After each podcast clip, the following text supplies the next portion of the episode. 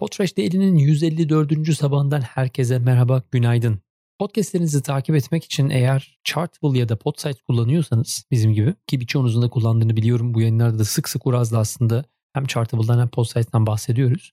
Onunla ilgili bir gelişme var. Daha doğrusu olumlu bir gelişme olduğunu söyleyemeyeceğim. Marco Arment geçtiğimiz günler içerisinde e, bir duyuru gerçekleştirdi ve e, bundan sonra Overcast'in e, analitik verilerini Chartable ve Podsite'e beslemeyeceğini duyurdu. Sebep olarak da adblockerlarla ilgili yaşanan problemlerden bahsetmiş ve dinleyicilerin sık sık kendisine ulaştığını ve burada bir takım problemler yaşadığından bahsetmiş. Dolayısıyla artık Chartable ve Podsite'a Overcast üzerinden veri gitmiyor olacak. Eğer yayınlarınızın e, istatistik takiplerini yaparken hem Overcast kullanıyorsanız hem de Chartable ve Podsite kullanıyorsanız buradan veri alamayacaksınız. Bir tane e, exception durum var. Eğer Podtrack kullanıyorsanız analitikleri alabilmek adına ekstradan kullandığınız programlardan biri ise henüz buranın etkilenmediği söyleniyor. Henüz benim test etme şansım olmadı ama bu hafta içerisinde ona da kontrol edeceğim. Buradan analitik veri almanız hala mümkün. Eğer denemek isterseniz ve kullanmak isterseniz ya da hala hazırda kullanıyorsanız şu anda burada bir sıkıntı olmadığını belirtmek lazım. Geçtiğimiz günlerde International Advertising Bureau IAB Avustralya e, her sene yayınladığı son 5 senedir her sene yayınlıyor bu sene 5. senesi yıllık ses reklamcılığı çalışmasını yayınlamış. Ses camiasında ses piyasasındaki reklam pastasının reklam ajanslarının davranışlarını ölçen ve ortaya çıkaran e, çalışmalardan biri. E, göz atmanızda fayda var. Linkini paylaşacağım. Her ne kadar tekrar uyaralım e, global bir çalışma değil Avustralya üzerinde bir çalışma olsa da e, içerisinde ses ve podcast sektörüne ait tabii radyo ile kıyaslamalı olarak ciddi veriler olduğu için bence takip etmekte fayda olur. Geçtiğimiz haftalarda da bir tane de e, İngiltere için çıkmıştı. Dolayısıyla Avrupa piyasası, Amerika piyasası ve Avustralya e, piyasasında ne olduğunu 3 farklı yeri farklı farklı raporlardan görmek mümkün. E, baktığımızda reklam ajanslarının, dijital reklam ajanslarının harcamaları e, noktasında son 5 senede çok ciddi sistematik bir artış gözüküyor.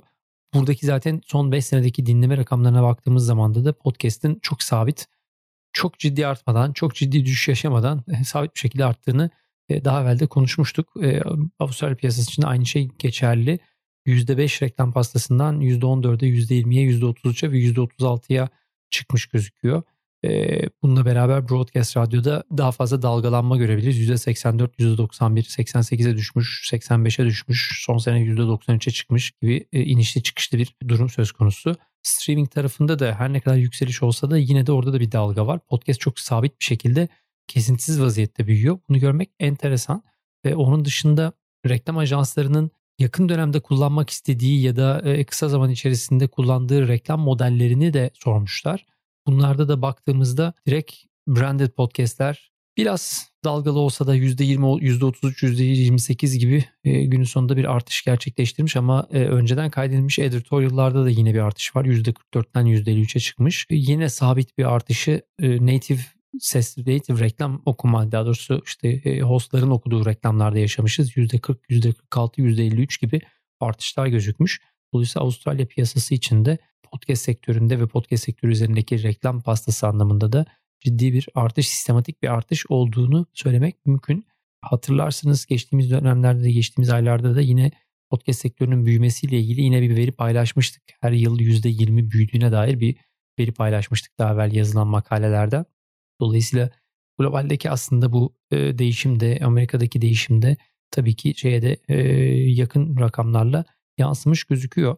E, rakamdan bahsetmişken aslında geçtiğimiz hafta e, Steve Goldstein'ın paylaştığı bir yazı vardı, yazdığı bir yazı vardı. Steve Goldstein Amplifi Medya'nın kurucusu. Orada bahsederken yazısında son dönemde biliyorsunuz paylaştığımız verilerden biri var. Sık sık paylaşıyoruz. Amerika'da her her dinleyici e, ortalama 7 podcast dinliyor gibi bir rakam paylaşıyordu çok uzun süredir.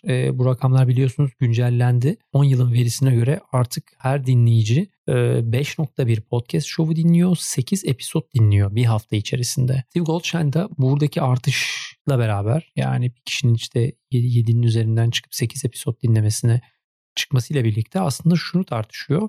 Burada bir raf ömrü ve rafı paylaşmaktan bahsediyor. Bir dinleyicinin aslında hafta içerisinde dinlediği 8 episod var ve sizin yayınınız bu 8 episoddan biri arasına girebiliyor mu? Aslında bütün soru bu. Biraz yine rakamdan bahsetmek gerekirse çok daha ağır dinleyiciler aslında hani bu işin daha içinde olan çok daha sık yayın dinleyen e, dinleyiciler hafta içerisinde 11 ya da daha fazla episod dinleyebiliyor.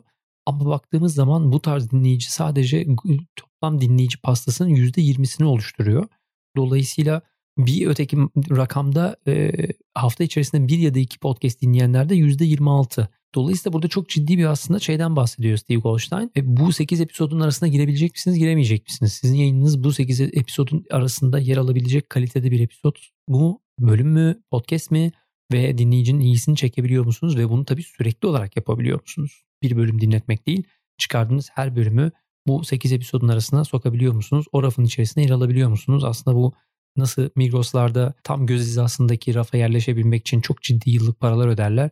Ee, siz de bu rafa alabiliyor musunuz? ve dinleyicinizin kulağınıza ulaşabiliyor musunuz? Ya da buradan ters döndürelim soruyu. Podcast'inizi bu rafa yerleştirebilmek yani aslında dinleyicinin kulağına ulaştırabilmek için neleri farklı yapmanız gerekiyor? Neleri daha değişik yapmanız gerekiyor? Neyi daha iyi yapmanız gerekiyor diye düşünerek bir podcast stratejisi oluşturuyor musunuz diye de soruyu ben sorayım ve bugünkü podcast'imizi burada sonlandıralım.